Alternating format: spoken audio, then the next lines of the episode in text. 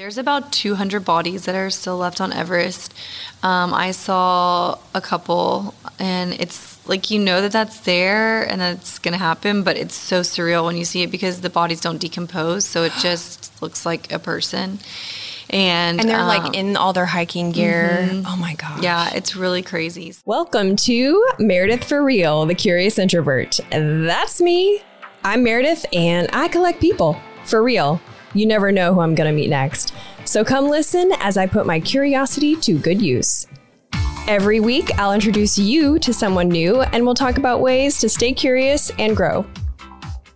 Big thanks to our location sponsor, Delta Life Fitness in Pace, Florida, the 30 minute women's group fitness plan you can actually stick with. Over 200 people have died trying to do what our next guest did. A dozen died the year she did it. We're talking about summiting Mount Everest. That's making it to the top, not just climbing. Located on the border of China and Nepal, it's the highest mountain in the world. At over 29,000 feet above sea level, it's almost cruising altitude for a commercial airplane. So imagine being in the window seat and being eye to eye with a climber. At age 38 and only eight weeks of training, she became one of 4,700 people to achieve this and only one of 605 women. Today, she's going to share how she went from non athletic theater nerd to mountaineer and what you don't know about what it takes to get there. Stay to the end where she will share why it's never too late to start at the bottom. Three time Iron Woman, pediatric RN, loves Jesus and loves to party. Merry, Morgan Holotik Henderson. That is a long name, I know sister. it's a whole lot of names. There's actually more. oh, god, the shortened version.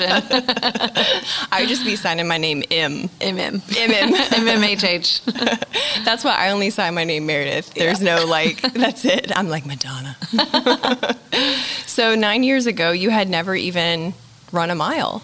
No, I was not very athletic. Um, when I lived in Hawaii, I lived there for nursing school, and I was outside all the time. Like we would go to the beach, go surfing, body surfing, that kind of stuff. But no, I was not a runner, swimmer, biker, mountain climber, nothing like that. We did a lot of hiking, but totally different than mountain climbing. So what changed that made you do your first anything competitive like that? Um, I think nursing really changed uh, my attitude on life. Just seeing, um, I became a pediatric nurse. So just seeing kids suffering and kids that would never make it out of the hospital made me really realize how important life is. And it's just like a precious gift. And to just really take advantage of every moment because, you know, life is a gift and you're not promised tomorrow. And um, to just take advantage of our able bodies and, you know, to enjoy nature and all that God's blessed us with. It's funny that you said take advantage of our able bodies because when you said that the the patients had inspired you to live life to the fullest, I was thinking to myself, sister, there's other ways to live life to the fullest. but when you put it in perspective of your abled bodiness, that is amazing because that that makes it click for me. Like, yeah, Yeah. yeah, you are able to do things and you should experience them to their fullest and what's not fuller than Mount Everest? so, what went, went went into the process of like preparing for that? I know you only had a short window of training, which is not recommended, but you did have to prepare. Yeah, absolutely. So Everest is my third of the seven summits. I had done Aconcagua, which is the largest mountain outside the Himalayas, standing at around 23,000 feet. And I had done Kilimanjaro, which is amazing and wonderful, but it's more like a longer walk. Um, would definitely recommend it to anyone that is just starting out in mountaineering or just wanting to be outdoors and experience a different culture. It's beautiful and amazing. But for Everest, um, I called my guide from Aconcagua and asked him if he was taking a team up this last year, and he um, said yes. and he you know, they do everything through WhatsApp. So he called and left me kind of like a voice message and was like, Yeah, you did great on Aconcagua. I think Everest would be a good next step for you. And then, you know, blah, blah, blah, blah. You need to train about four to six, seven months. You're talking about 2020, right? And I was like, Wait, no, I mean, I meant this year. This spring, actually. This is, this is literally like a year ago, this time last January. So he was like, um, Okay, well, I'm actually not going this year. We're doing K2, but I can put you in touch with another guide that I would trust with my life life, and um, he's actually with me on Aconcagua right now. So he put me in touch with Arnold Coster, who is from the Netherlands but lives in Nepal. He's actually married to a Sherpa woman. Wow. And he's done quite a few of the 8,000 meter peaks in Nepal. So he put me in contact with him, and he had room on his team. So that started uh, the eight eight to 10 weeks of training that I had. And so, yeah, it was very unorthodox. Um, basically, I got in contact with Uphill Athlete and they put me on like a training schedule. I would just get on um, a treadmill with like a 50 to 60 pound pack and just walk for three to six hours on a 15% what? incline. What? Mm-hmm. yeah, it was really serious? boring. we don't have any mountains here in Florida, so, so you were, I mean, like a serious treadmill, like just yeah, just up and or I'd run stairs with a weighted vest. So pretty much that's what my life was for about eight weeks before Everest. Wow. Mm-hmm. Okay, I did not expect that at all. so you watched a lot of Netflix, probably. A lot of Netflix. I watched every documentary, every movie on Everest while I was training. Was that helpful, or did that watching all those documentaries, did that plant seeds of fear at all, or just make you more excited? no, it? it? just made me really excited to wow. get there. Yeah.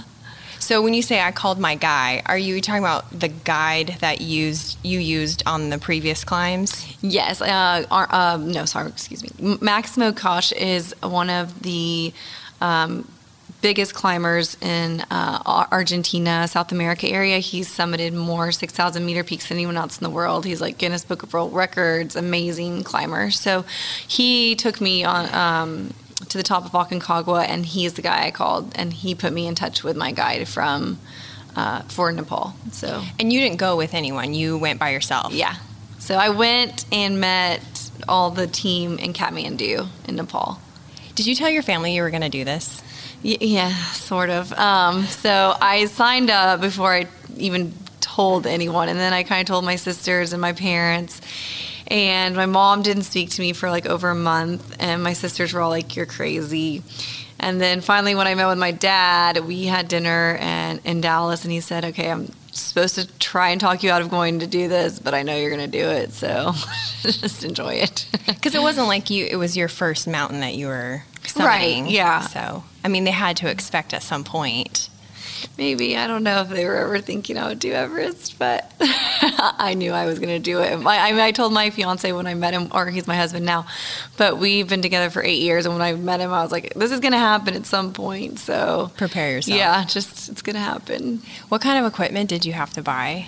So I had a lot of stuff that I've been um, kind of collecting through the years and through other climbs, and I climb in the summer in uh, Colorado and sometimes in uh, North Carolina. So I had a lot of stuff. And then for cold weather, I had stuff from Kilimanjaro and a lot of stuff from Aconcagua. But um, a lot of like roping, like rope stuff and a Jumar, which I didn't have too much. Wait, what is that? Um, it's like kind of like a handle like this that you use to okay. climb up on a fixed rope.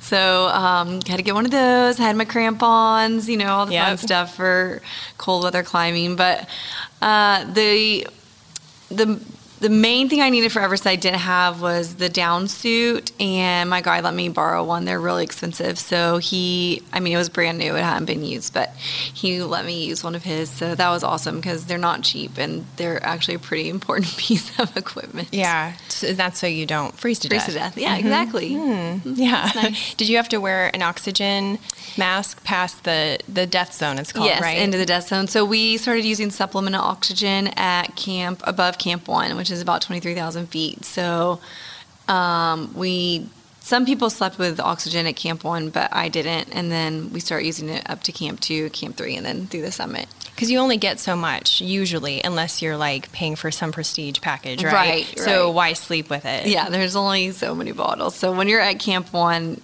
you usually don't sleep with it. Yeah, that's not advised. Yeah. Yeah. So So you got hooked up with um, a Sherpa there. And what what did all this cost? Because obviously not a lot of people do this. There's a lot of equipment. Do you have like a tally? yeah, I think um, with everything it was around fifty to sixty thousand. That's a lot. So yeah, it was a lot.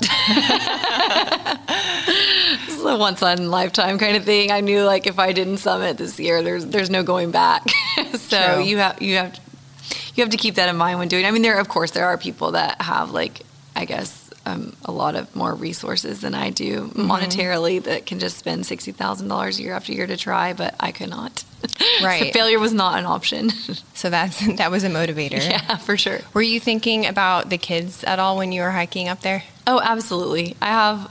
Um, I obviously like all my patients are really special, but there are some kids that just stick out in my mind over the years that I constantly was thinking about. And then my nephew Gabe actually has cerebral palsy, so um, his mind is completely sharp. But he was born at 25 weeks, so he can't use the left side of his body, and he, if you talk to him or saw him, you wouldn't know it. He thinks he can just do everything, so he's absolutely amazing. So you know, just thinking about him, and um, yeah.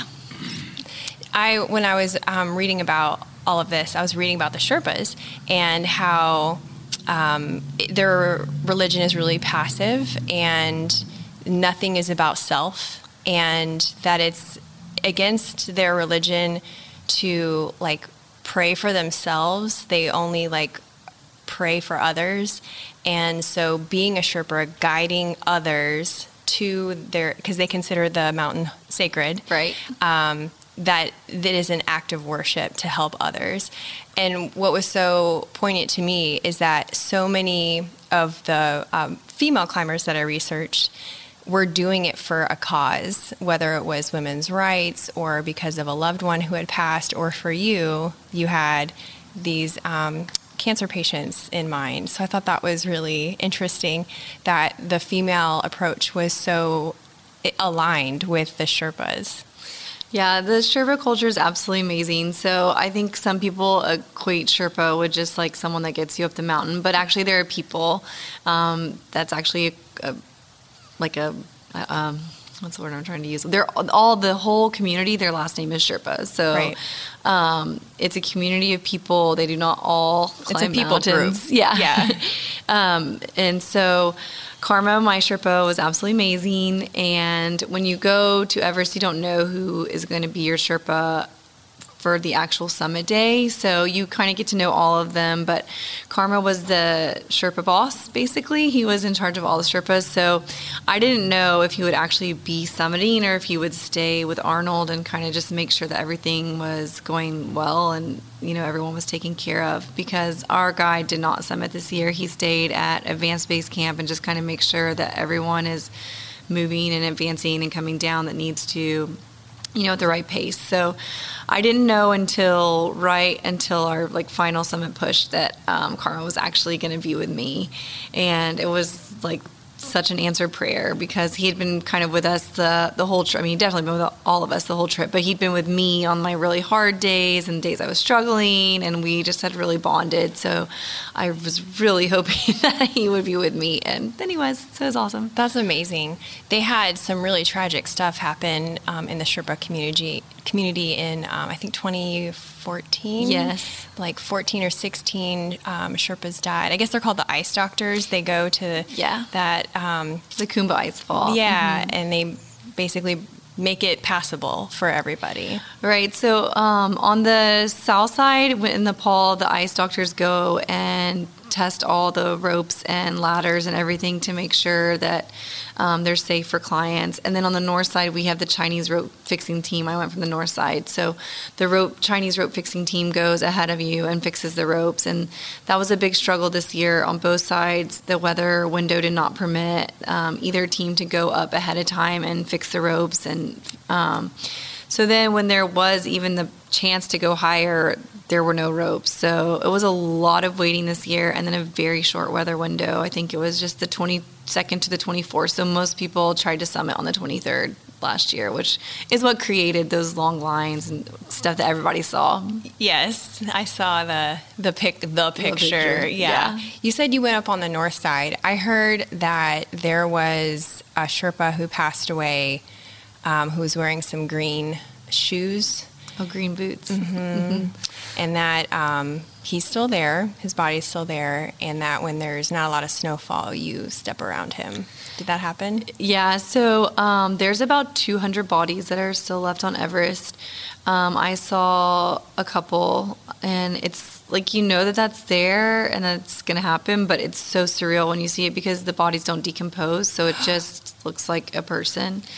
And And they're um, like in all their hiking gear. Oh my gosh. yeah, it's really crazy. So the first one I saw like was kind of out on the trail, so we did have to just kind of walk around. And at that point, you're just like, okay, um, you're praying for their family and just like friends, and then you're praying like, oh Lord, please let me get up and down safely. Yeah. So Did you ever think at a certain point you were going to die? Hey everyone, it's time to take a quick minute and show gratitude to our sponsors who make this show possible and give you some special offers. Delta Life is ladies group fitness in Pace, Florida, and I've been a member since 2016. I get bored super easy and I'm great at talking myself out of exercise, like expert level 5000. So having a class to show up that's different every time has been winner winner chicken dinner for me. And with it just being 30 minutes, there's really no reason not to go.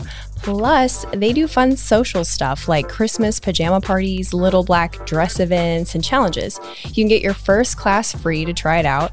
You can even come with me. There's no annual contract, it's all fitness levels, free childcare. Plus, if you mention the Meredith for Real podcast on your first visit, you'll get a free five pack of classes so you can really see if you like it. Check them out at deltalifefitness.com. No, but I could have. Like looking back now, I'm like, I really could have died then. But um, I wasn't thinking about it at the time. I think you're so like oxygen deprived, you're so exhausted, and your body's not thinking rationally when you're at the actual summit. Um, Is it coming down? that your Sherpa can send you home if he doesn't think that you're going to make it? Yeah, your Sherpa, your guy can um, have you, you know, tell you you need to turn around, and there's a a lot of argument arguments that um, problems that can occur because when you are having cerebral edema and that high of oxygen, you don't know, you can't rationally think through things. So even though someone might be telling you you need to come down, you're saying no, I need to keep going, I'm fine, and so that um, sometimes causes these deaths because people can't rationalize that they're actually in serious problem or having a serious problem like they're having altitude you know sickness so Wow. Did your experience as a nurse make y- you more aware of your symptoms, or did it make you more vulnerable to getting injured because you're like, I know everything, everything's great? um, i don't know i don't deal too much with altitude sickness here in florida or in dallas but um, i mean being aware it makes you I i guess it does make you more aware of what you're feeling and what your body's going through but i never felt like i was having any negative symptoms i have been so blessed to always do really well in altitude so that is really good. incredible And low oxygen, obviously, because a lot of people have um, long term physical and psychological effects from summiting. Did you have any? No, not that I know. Not that I know of. I mean, I might be a little crazier, but um, you're like, ask my family. yeah. I think I came home okay. Uh, Like, I was really sick. Like the cup, three to four days, three three to five days after the summit. Like coughing, upper respiratory stuff. But as soon as we started to go down, I felt fine. How long were you able to stay at the top? So Karma and I were at the top by ourselves for about three minutes, which was a miracle because it was one of the busiest years on Everest. And um, we had been climbing up for about 20 something hours and uh, we climbed all through the night. So we left at like seven at night and climbed until sunrise. So towards the end of the summit, like I could, there, there's a false summit kind of, and I didn't really know exactly where the summit was, but um, about 30 minutes before we reached it, Karma un- uh, attached me from the ropes and started attaching me to these other ropes. And as we're climbing, I, I mean, I thought, I felt like we were running, but we were literally like, step, step. But I was like, Karma, what are you doing? I can't breathe. Like, I'm not sure, but please stop. We're going too fast. Like, what are you doing? And little did I know, he was literally getting us around all these people so that we would be like the first people to summit. Um, so there might have been people summit before me, or I, I have no idea, but there was no one up there when we got up there. So it was absolutely amazing, and the sun was rising, and it was just Oh my god, so gorgeous. That gives me goosebumps Yeah. just imagining it. it was incredible. And then um, some other people started coming up, and you know, we got our pictures and videos. And, and my video um, that Karma took, I'm like, yay, let's party. And then I'm like, wait, now we have to get down. it's just like that feeling of, oh, like this is this is only half halfway through. So um, then, like the adrenaline's gone, you've made it to the top, and you're exhausted. So climbing down was a lot scarier. It was a lot harder, and that's where a lot of deaths usually occur on the way down. How many days does it take to get down versus up? Well, that's kind of a trick question. Um, so we were on the mountain about 53 days. So you climb to advanced base camp three different times before you even attempt the summit. So that's a 13 mile hike each way. So I mean hike, climb, whatever. It's long and you're going straight up. So it's exhausting. So we did that three times. Then you kind of have to wait for the weather window. So when you finally get the right weather window and you're going to make your final like summit push, you do the 13 mile hike to base camp or advanced base camp. You spend the night at advanced base camp. Um, you, that's when we got our Sherpa for the final summit push. Then you go to camp one, spend the night at camp one, go to camp two, spend the night at camp two. Then from camp two, you wake up and you don't stop. So you go to camp three, you get in a tent with like, we had like five people in our little tiny tent. You try to eat whatever you can, you know, like ramen basically is what you're eating. Drink as much as you can, go to the bathroom, do whatever you need to do, and then we started hiking, so or climbing. Get to the summit, and then from the summit and the same, you know, you're still awake, you haven't eaten, you go all the way back down to camp one or camp three, camp two, and you're trying to get back to camp one. So all in all, you're awake about 37 hours with like no food, nothing to drink, and very little oxygen. And you think you want to eat and drink, and you know, Karma would take my oxygen off and try to give me water, but your body is just like, no, I don't want to be here. I'm dying. Your body's literally dying at that altitude. And you think like you want to eat and drink, but your body like really won't let you. Right. So Because it's time to die. Yeah. Because you're dying Obviously. Because why would a human be that high? yeah, it's like I don't want to be here. I'm going to try to keep your organs alive. I don't. Oh my can't process eating and drinking.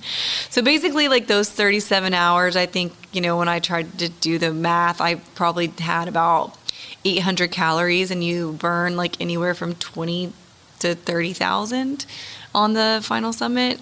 So I mean, it's pretty insane to think what your body can actually handle, and. um you know, if I were to do an Ironman, I would be eating 500 to 700 calories an hour. I did that over 37 hours. So it's insane. It's That is totally insane, insane. when you think about what's possible.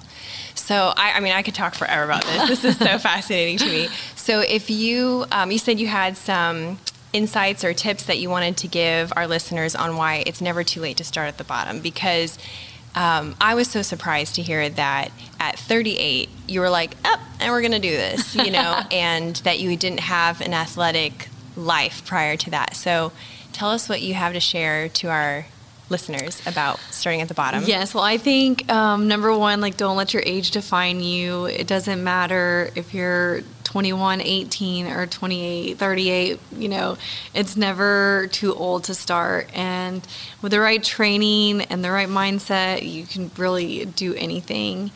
And then the second is just um, to live a life of gratitude and be thankful that you have this body and this life to live and live it to the fullest. And there's going to be obstacles, whether you're climbing Everest or driving in traffic. But, you know, it's where you focus your energy and just overcome those obstacles with a mindset of gratitude, just being thankful even in hard situations. You know, I told my sister, like on Everest, just embrace the suck. Like it's to suck, but at the end, it's to be totally worth it. And it definitely was. And um, a third thing, well, I guess you're never too late to start at the bottom. Also, because I'm 39 and I'm about to have a baby. What? Surprise! I'm three months ah! pregnant. So yeah, Oh even at 39, you can birth a child. so Congratulations. you can do anything you put your mind to.